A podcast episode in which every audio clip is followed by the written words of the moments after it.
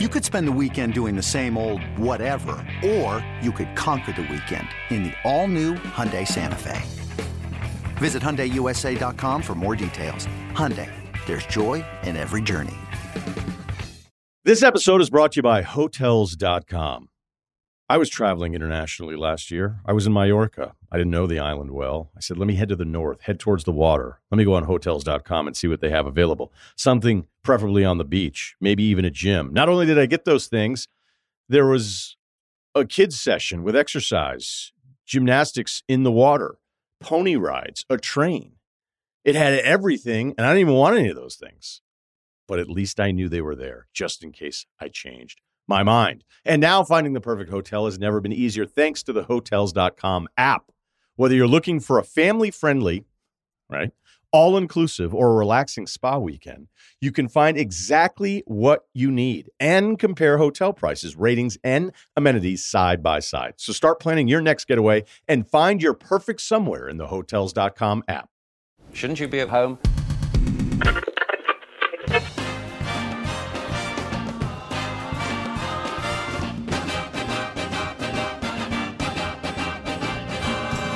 Now, you know him better than anybody probably. Do you back him to score quickly, yes or no? Yes. Oh, he hasn't! No!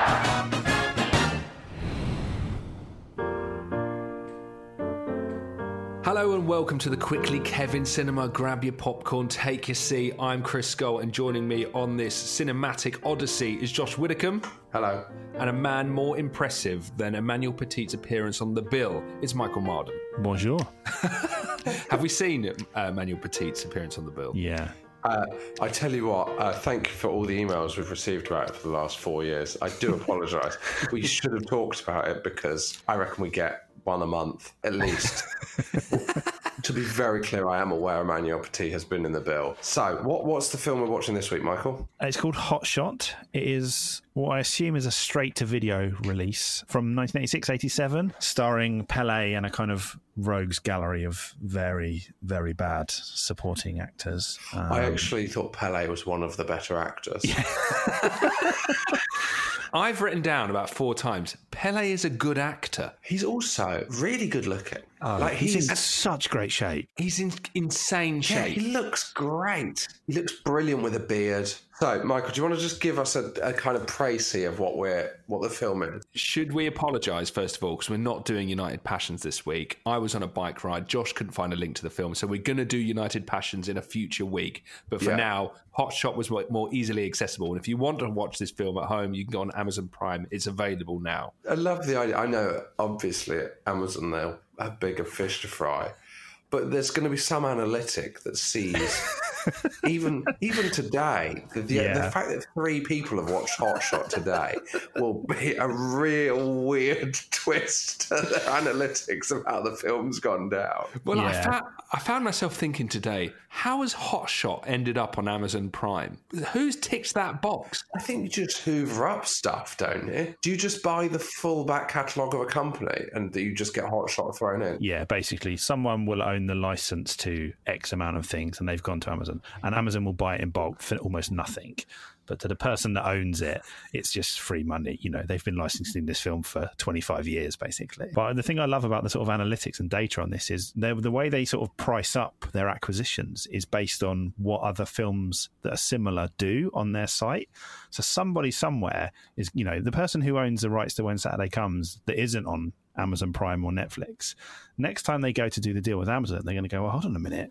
We have this Hotshot film and it did like 20,000 views. and suddenly the person that's selling When Saturday Comes is in a really strong bargaining position. This film club, like additional podcast we're doing, is going to change the game for football films globally. Should we be should we be buying up the rights to some of these films before we talk about them maybe? A good little money spinner? This could be like, do you remember Richard and Judy's book club? Like, it, if you got selected for that book club, it would explode book sales, and that's what's happening with this film club. But it's like when we talked about the, um, you know, the World Cup Italia '90 Orbis collection. After that episode, yeah. there were about ten of them on eBay that were gone within 24 hours. Look what we've done to uh, Steve Bruce's murder mystery novel. So, like, yeah. Um, so um, it's a very eighties. Oh, should, should, we just give a brief premise of yeah, the film? a very very yeah. brief outline without kind of treading on the toes of any of the things we're going to talk about. So basically, it's a story of an American soccer player called Jimmy, and he's trying to make it big. And by big, we mean the MLS in the eighties. And he goes on a pilgrimage to find Pele who I think is not, not Pele, but is but is is Pele. He's astonishingly called Santos, which is the name of Pele's team. It's like if you were to cast Steve Bull and call him Wolverhampton. Like it's bizarre. I, I, never noticed uh, that. So what they don't call him Pele? I just assumed that was like another like part of his Brazilian name. His his name is Edson Arantes de Nascimento or something, isn't it? but Santos is the team he played his more or less his whole career for. But obviously, he's called Santos in this, so the team he played his whole career for is called Pele, quite confusingly. Um, so yeah, he goes on a pilgrimage to Brazil to find Pele or Santos to get some guidance, and basically that's that's where the film starts. So, well, I thought before we get into it, uh, let's play the trailer for the listeners and anyone that hasn't seen it to give them a little taste of the kind of quality we're dealing with here. He was a forgotten champion. I don't want to talk about the past. Who turned his back on the game. People forget. You won't always be famous. He was a rising star. Hey, it's about time we got some talent on this field. Whose biggest problem was himself. Crispinas! Get over here! Your brother. I want him up!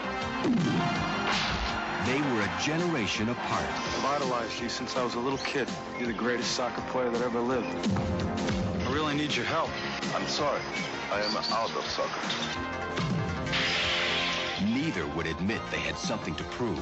I can't help. You can't even help yourself. You can't just run scared. Just want to be left alone. You want to play. Until they found they had something to give each other time for school. Are you serious?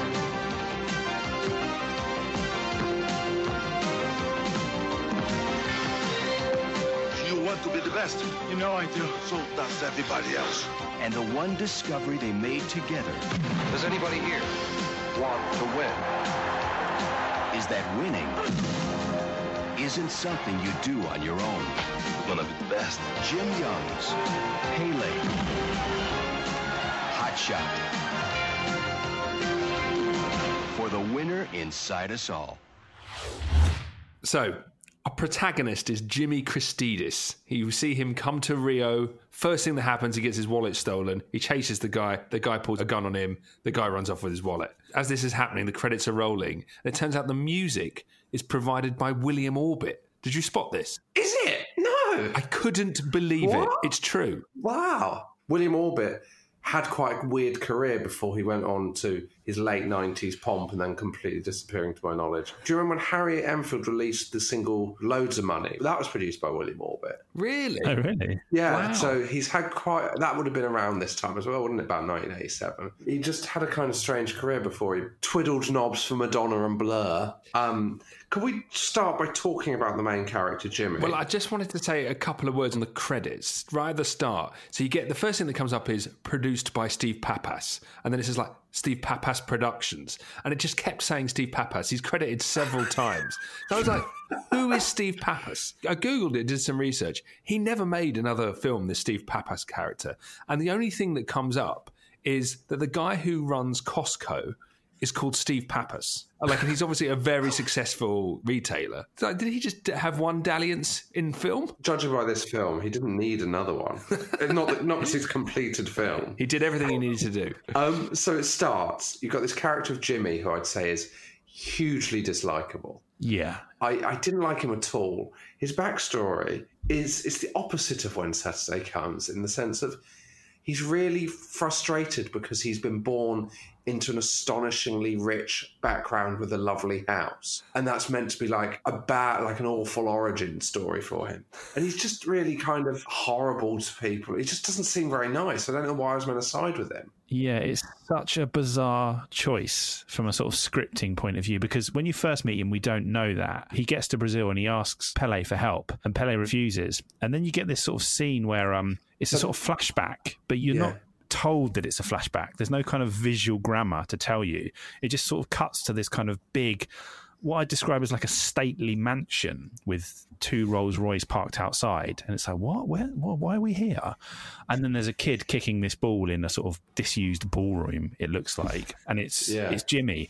And from then on, it's just a series of sort of vignettes of him being entitled, rude, Yeah. spoiled. Like he is the most dislikable central character I think I've ever met in any film. Yeah, totally agree.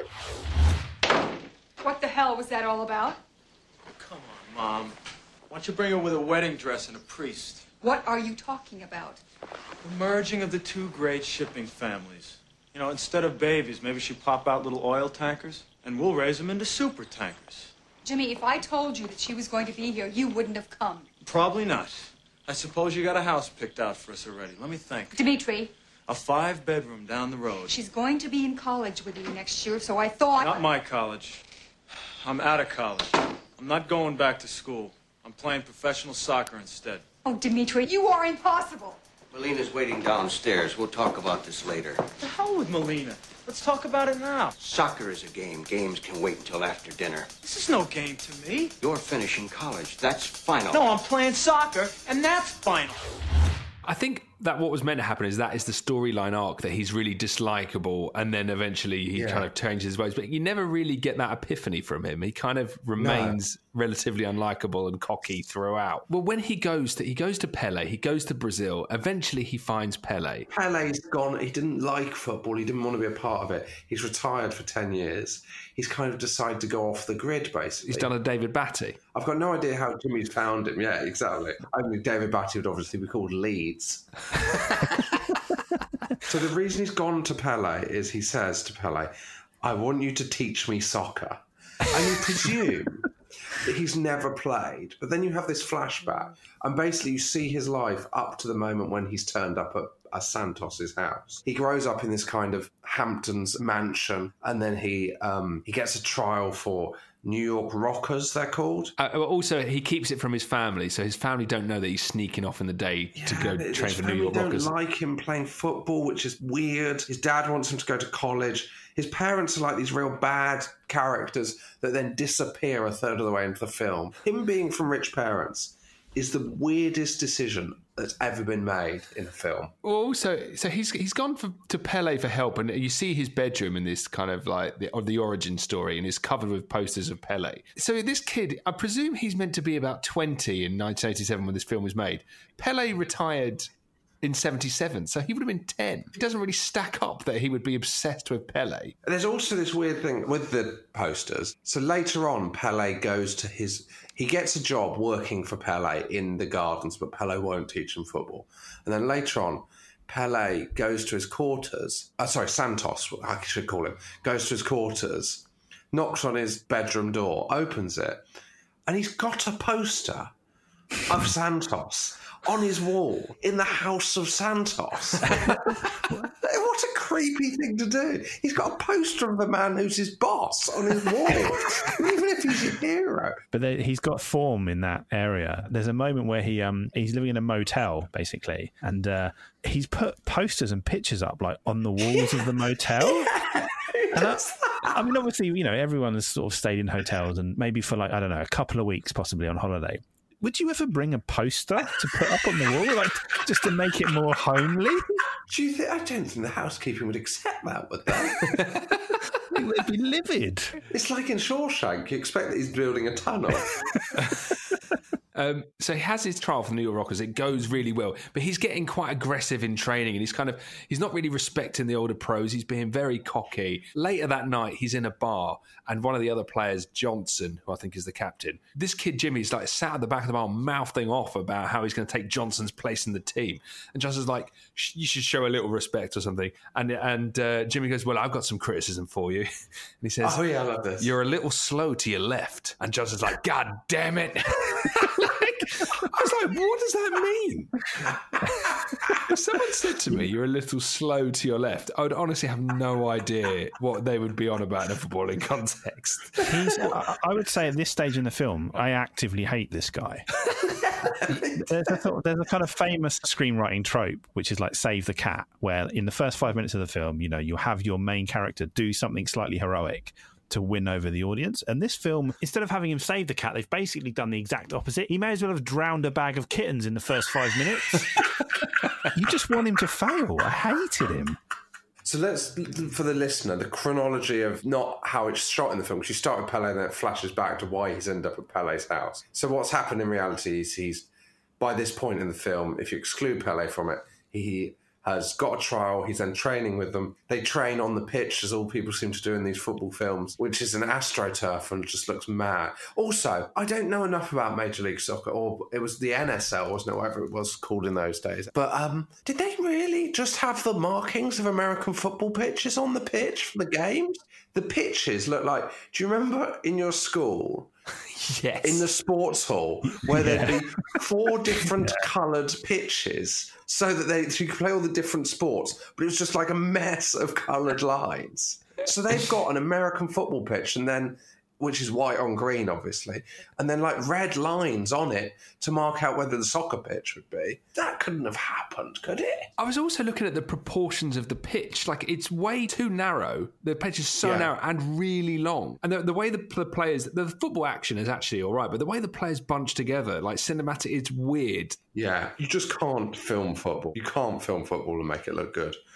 Um, one of the training scenes bizarrely is just one where there's this aerobic scene. Oh my god! Did you see? That? I mean, so there's just this scene where this, and it was big in the eighties. The old aerobics teacher teaching people, but she just comes and does a training session. It doesn't lead to anything. The line that the coach says to introduce her, or the manager, he says, uh, "This is Peggy." Who is part of the progressive new training regime? And when you hear a sentence like that, you think, "Oh yeah, like Pep Guardiola, you know, short style drills, kind of focusing on ball control and technique." And it's just this woman in a leotard with a boombox. She yeah. presses play, and they basically spend I don't know what is a good two minutes. She, where she's making them do aerobics, and from what I can tell, literally the only point of that scene is to see a woman without a bra bounce around a lot. like you learn absolutely nothing. When they said we're going to get this is Peggy, I, I was hoping it was going to be Peggy Arphaxad. the reason, so there's this bizarre training montage that you say, but I think it's there to introduce the character of Winston, who is like the most stereotypical Jamaican man you can ever imagine. Oh, yeah. he, he turns up with like a, a boombox He's got like a Rastafarian hat on, and I think he's smoking what appears to be a weed cigarette. He um, he's actually played by the actor Mario Van Peebles, who's also a director. And about four or five years after this film, he went on to direct the the Wesley Snipes gangster classic New Jack City. Oh yeah. And his dad is also a, a famous um, black exploitation director. But the thing I was reminded most of in that is we're basically watching a live action version of the Hurricanes at this stage.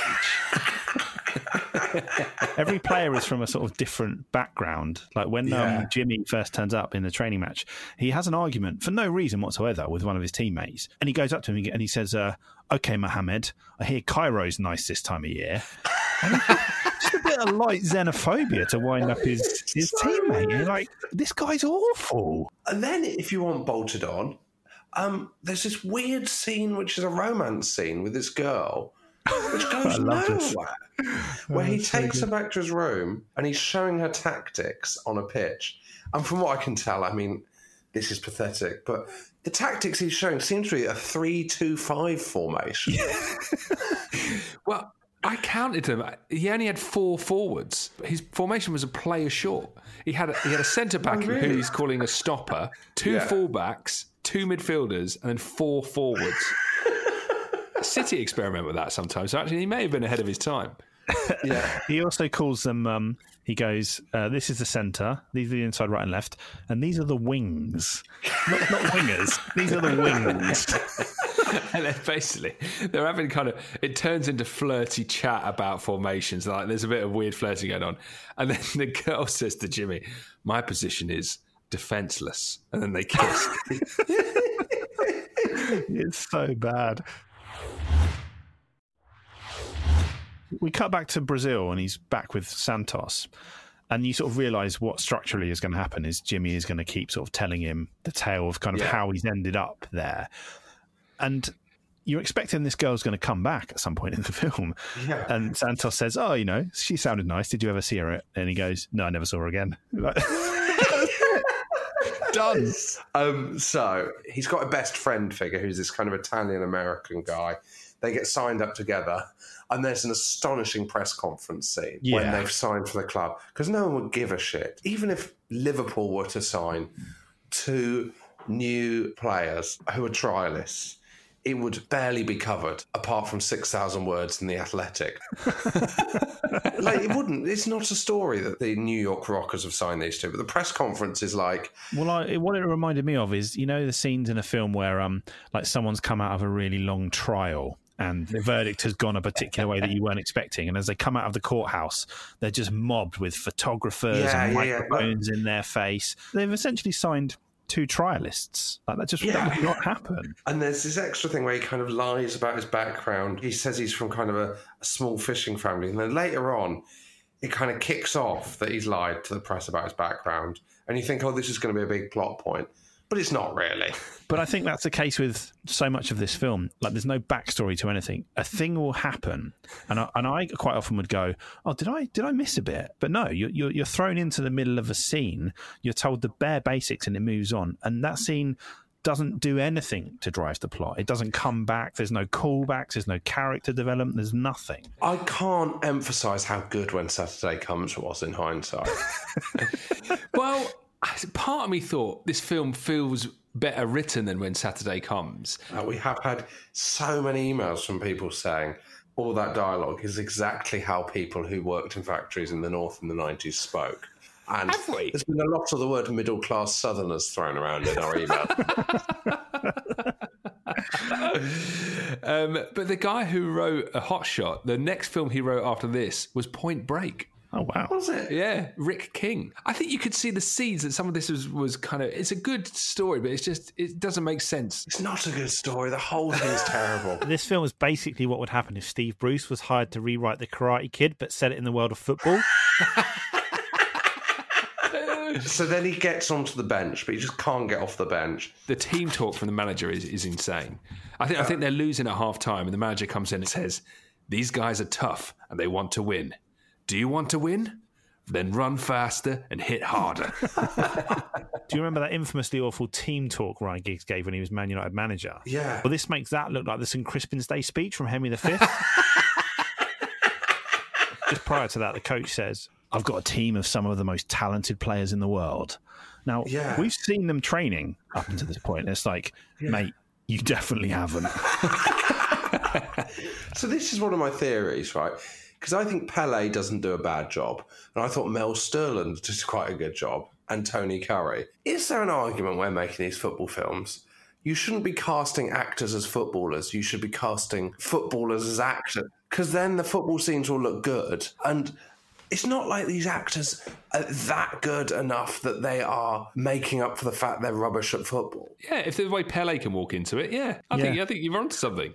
Maybe there's a lot to be said for why something like Escape to Victory, although by no means a good football film, is sort of slightly more highly regarded because apart from Sylvester Stallone and Michael Caine, pretty much everyone else on those teams were footballers. Especially John Wark, more of a footballer than most. Um, and then you get so then it all kind of unravels. This is just before he goes to see Pele. His mate gets injured in a challenge. He gets an elbow to the head when he goes up for a header. But the challenge is so innocuous. Yeah. He goes for a 50 50 header, and the opposing player leads slightly with his elbow and basically breaks his spine. In the 90s, you'd see that type of aerial battle at least 20 times a game. Yeah. That could actually lead to paralysing someone. The likes of Alan Shearer, Big Duncan Ferguson, Fash the Bash, and Dion Dublin would all be sharing a wing of a prison together for GBH. My favourite bit around that is he's on the floor. It's clear in the film that he's, you know, he's really badly hurt. And then one of his teammates just sort of mutters, Hey, give me a yellow card. it's like they're bringing on a stretcher, mate. He's never going to walk again. Um, and then Jimmy kind of has an argument with the coach in a car park, and the coach because Jimmy's not played yet, and Jimmy wants to play, and the co- he's I can't work out. I missed what Jimmy said, but the coach instantly, and this just isn't a thing that has ever happened, gives him a two month suspension without pay as well. Without pay, a two month suspension without pay, and then. At this point, I've written this is one of the most boring films I've ever watched, but it does pick up. then you get another. So Jimmy's got two months to play with, and then you see him try and sell his big, expensive car to buy a plane ticket to Brazil. It's really implied that these are dodgy car dealers as well. It goes on and on. You're like, is this going to be important? And of course, it's not important. So then we reach the present day when he's working on Santos's farm, and Santos gives him a day off. Sunday is his day off, and we see uh, Jimmy playing football. Uh, football drills are a difficult thing to get right in these films, aren't they? Well, all his football drills are just kicking a ball against a wall really hard. Yeah. There's a line of, I'd say, what, like eight balls. You know how, like, a sort of snooker player will practice potting? Yeah, yeah, He's yeah, basically yeah. doing that, just kicking a ball against a big dirt wall really, like, really hard, in the same way that, you know, like Rocky will run with a big log on his shoulders. But then you see the reverse angle, and there's a crowd of, like, maybe 200 people watching this man kick a ball against the dirt. so weird. And basically, the point is that Pele, uh, sorry, Santos has given up on football. He doesn't like football. He's got no interest anymore. Can I just also say the biggest tell? This guy's not a bad footballer, this actor, but the biggest tell he's not good at football is he's always heading upwards. Yeah. Like his head. yeah. His, he does that kind of childish header where it kind of hits the top of your head and goes straight up rather than Yeah. Kind of forehead, if that makes sense. It reminded me of that. Was it Alastair Campbell that we were talking about? Um, Yeah, it did, yeah. Keegan and Tony Blair doing those headers.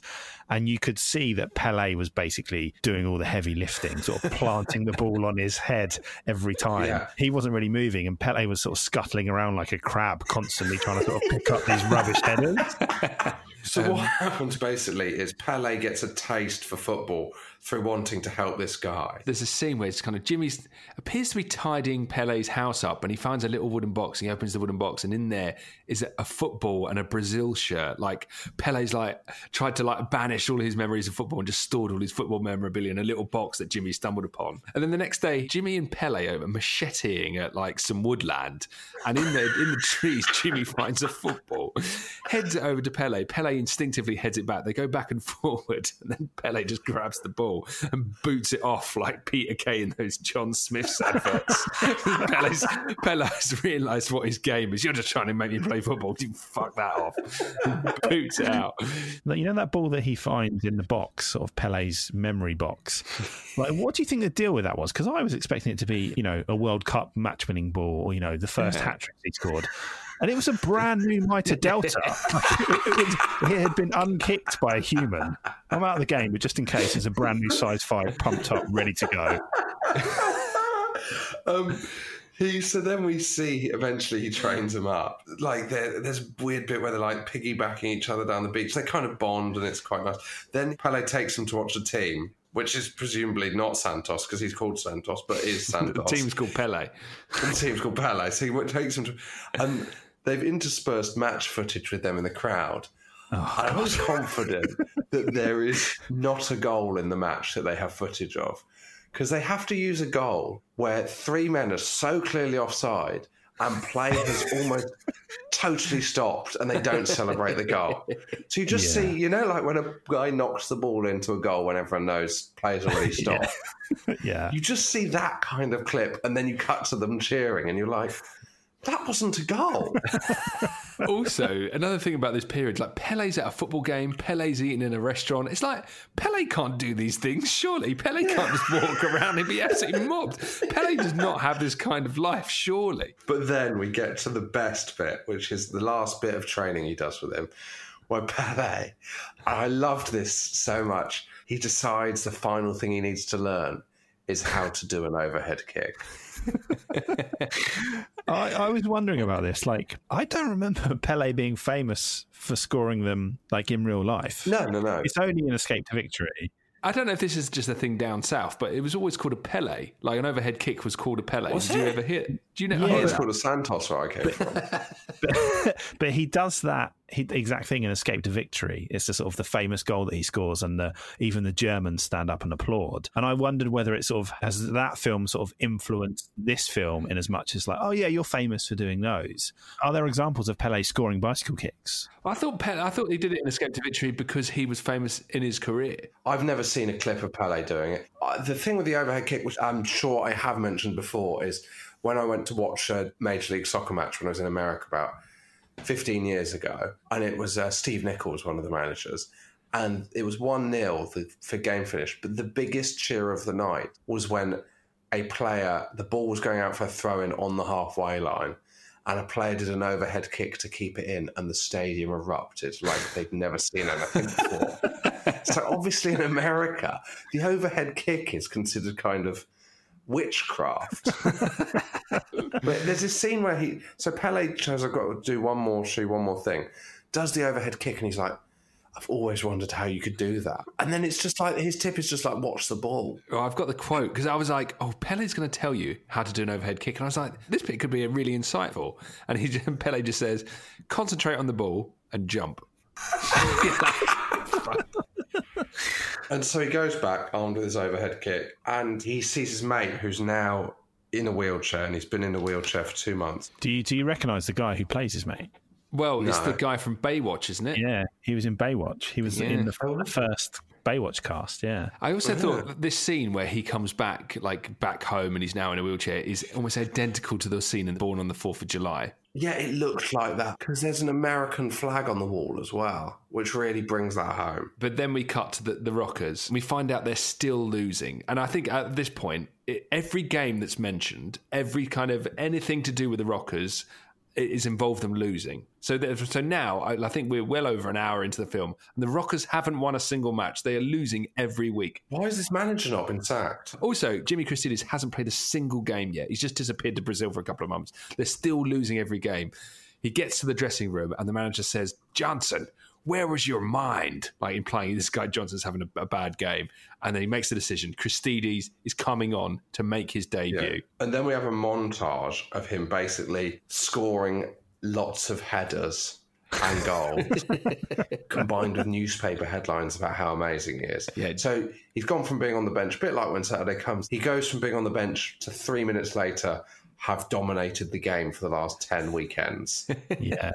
So there's a couple of things in amongst that. In one of the um one of the newspaper headlines, one of the sort of pictures on the front page, I'm fairly certain it was a Liverpool player in a Crown Paints shirt.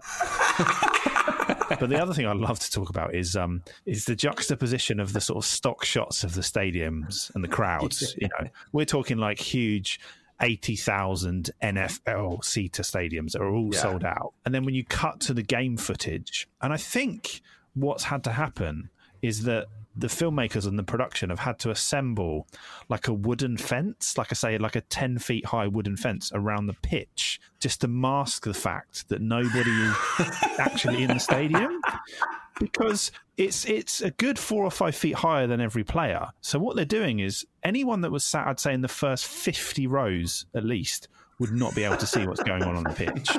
Like it's it's insane. But then to compound that, sometimes when they're playing like the match footage, the cameraman obviously can't frame the shots effectively. So you can see like over the top of this fence, and the stadium is just completely empty. And then the next cutaway, there's a hundred thousand people there. Also, you know when there's one of the shot they cut away to the full stadium cheering, and they haven't cropped it well enough, and so you can see people walking past with American NFL helmets and actually jucking an American football in the air. That happens a couple of times. this is the eternal problem of these films, right? Is that you've got the when Saturday comes approach, which, as we discussed, was they had to do it at half time and it overran, and it was like it brings its own problems or you've got the film it in the empty stadium approach. The approach that is absolutely economically not possible is to fill a stadium to film. There's, there's got to be, I don't know what the art, do you know what I mean? To give them their due, as much as we find it, and it is hilarious, I don't know what the answer would be if you were filming scenes that had to be in a hundred thousand seater stadium. It's it's an impossible thing to film. Um, so now, so now we find out that the Rockers are Eastern Division champs, having lost every game for eight months solid, and then gone on a run of seven wins. They've somehow won the league. okay, fine, fine, whatever. But then, then, then Jimmy goes to visit Vinny, his disabled friend, who is now drinking at home in the middle of the day. Jimmy decides he has to do something for his friend, so he goes to the owner.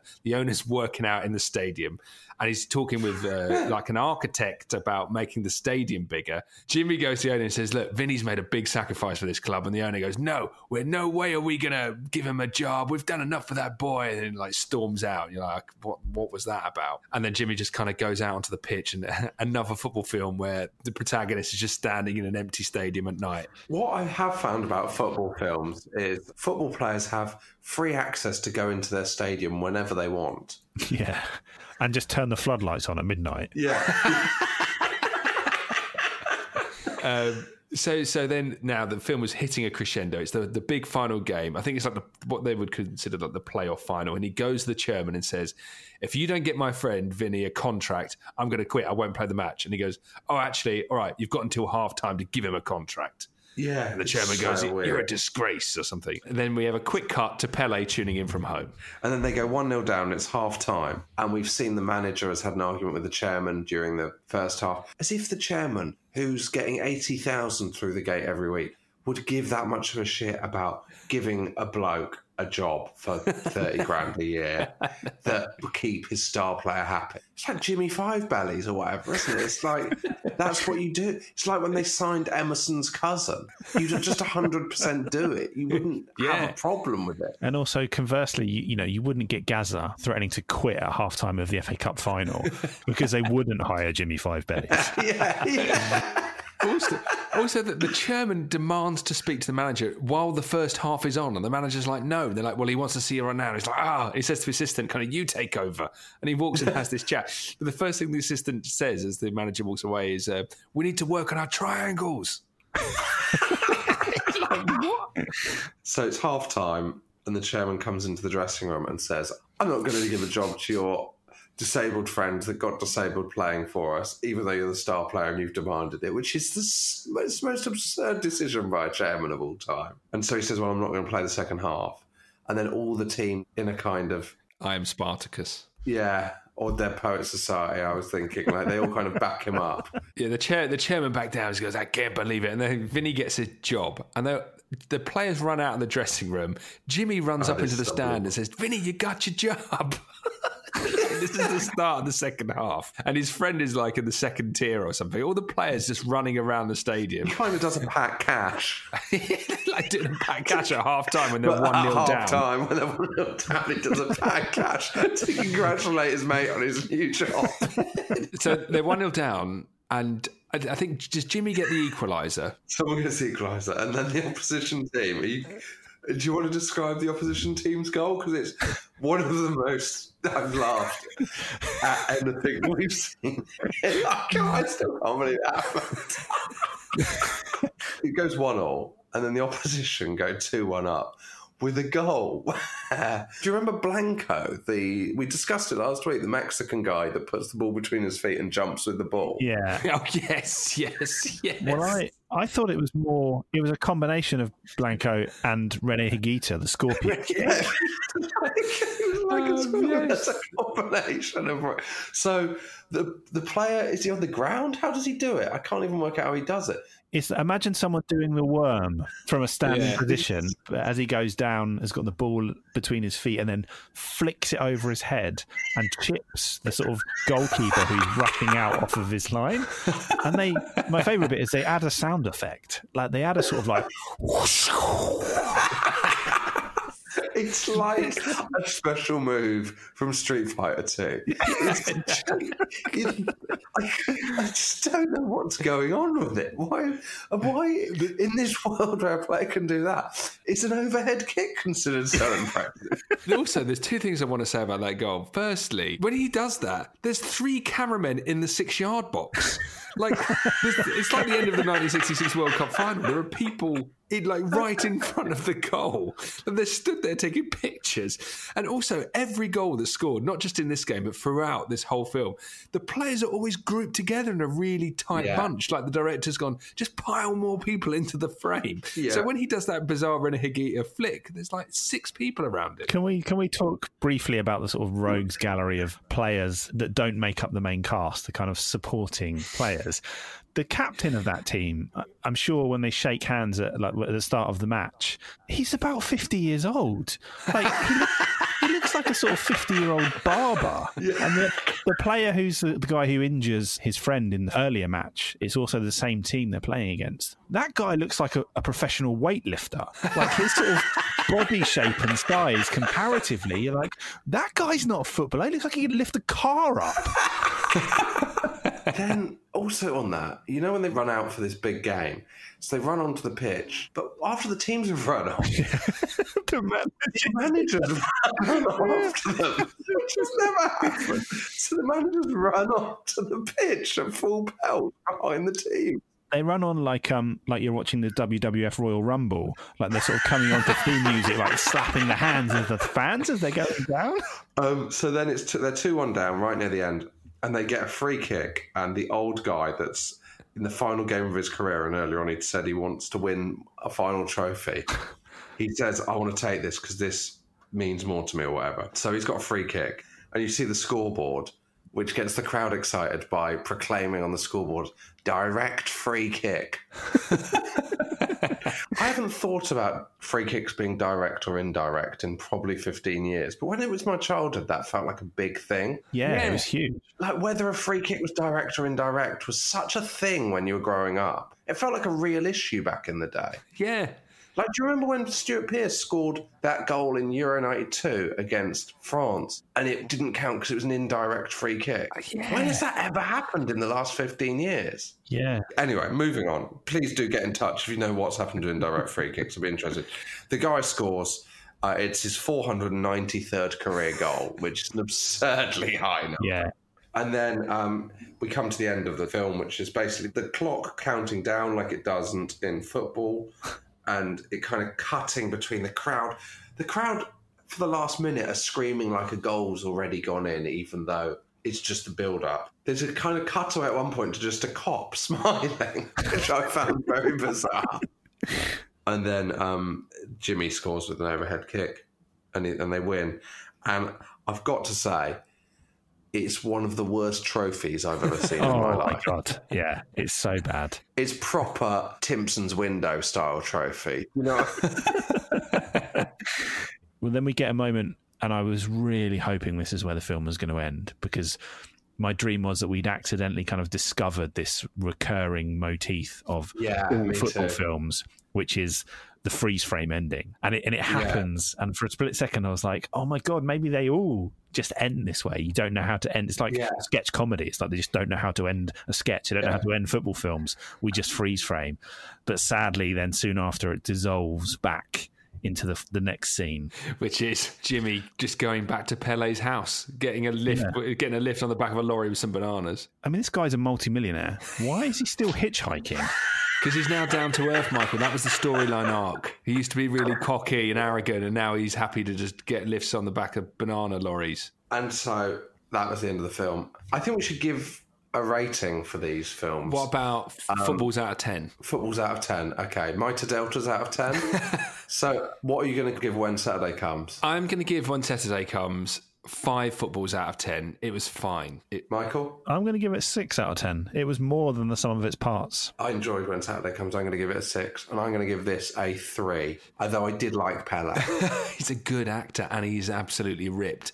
I'm actually going to score this film higher than When Saturday Comes because I think if listeners fancy a laugh, I think you would enjoy this film more than When Saturday Comes. When Saturday Comes yeah, is very serious, but you will have a good laugh at this. So six footballs out of ten. I thought this was absolutely dreadful. Um, there's an, an, entire second act where I genuinely was so bored, and not even bored in a sort of good this is trashy way. Everything about this film, from a technical perspective, is fundamentally awful. It made When Saturday Comes look like it was directed by Hitchcock in comparison.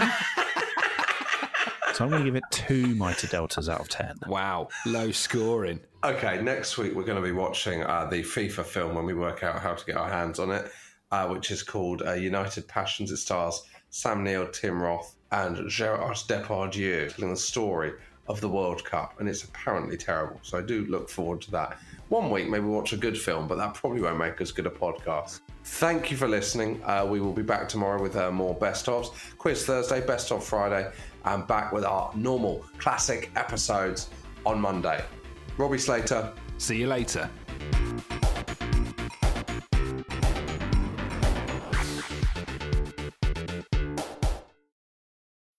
This episode is brought to you by State Farm. You might say all kinds of stuff when things go wrong, but these are the words you really need to remember. Like a good neighbor, State Farm is there. They've got options to fit your unique insurance needs, meaning you can talk to your agent to choose the coverage you need, have coverage options to protect the things you value most, file a claim right on the State Farm mobile app, and even reach a real person when you need to talk to someone. Like a good neighbor, State Farm is there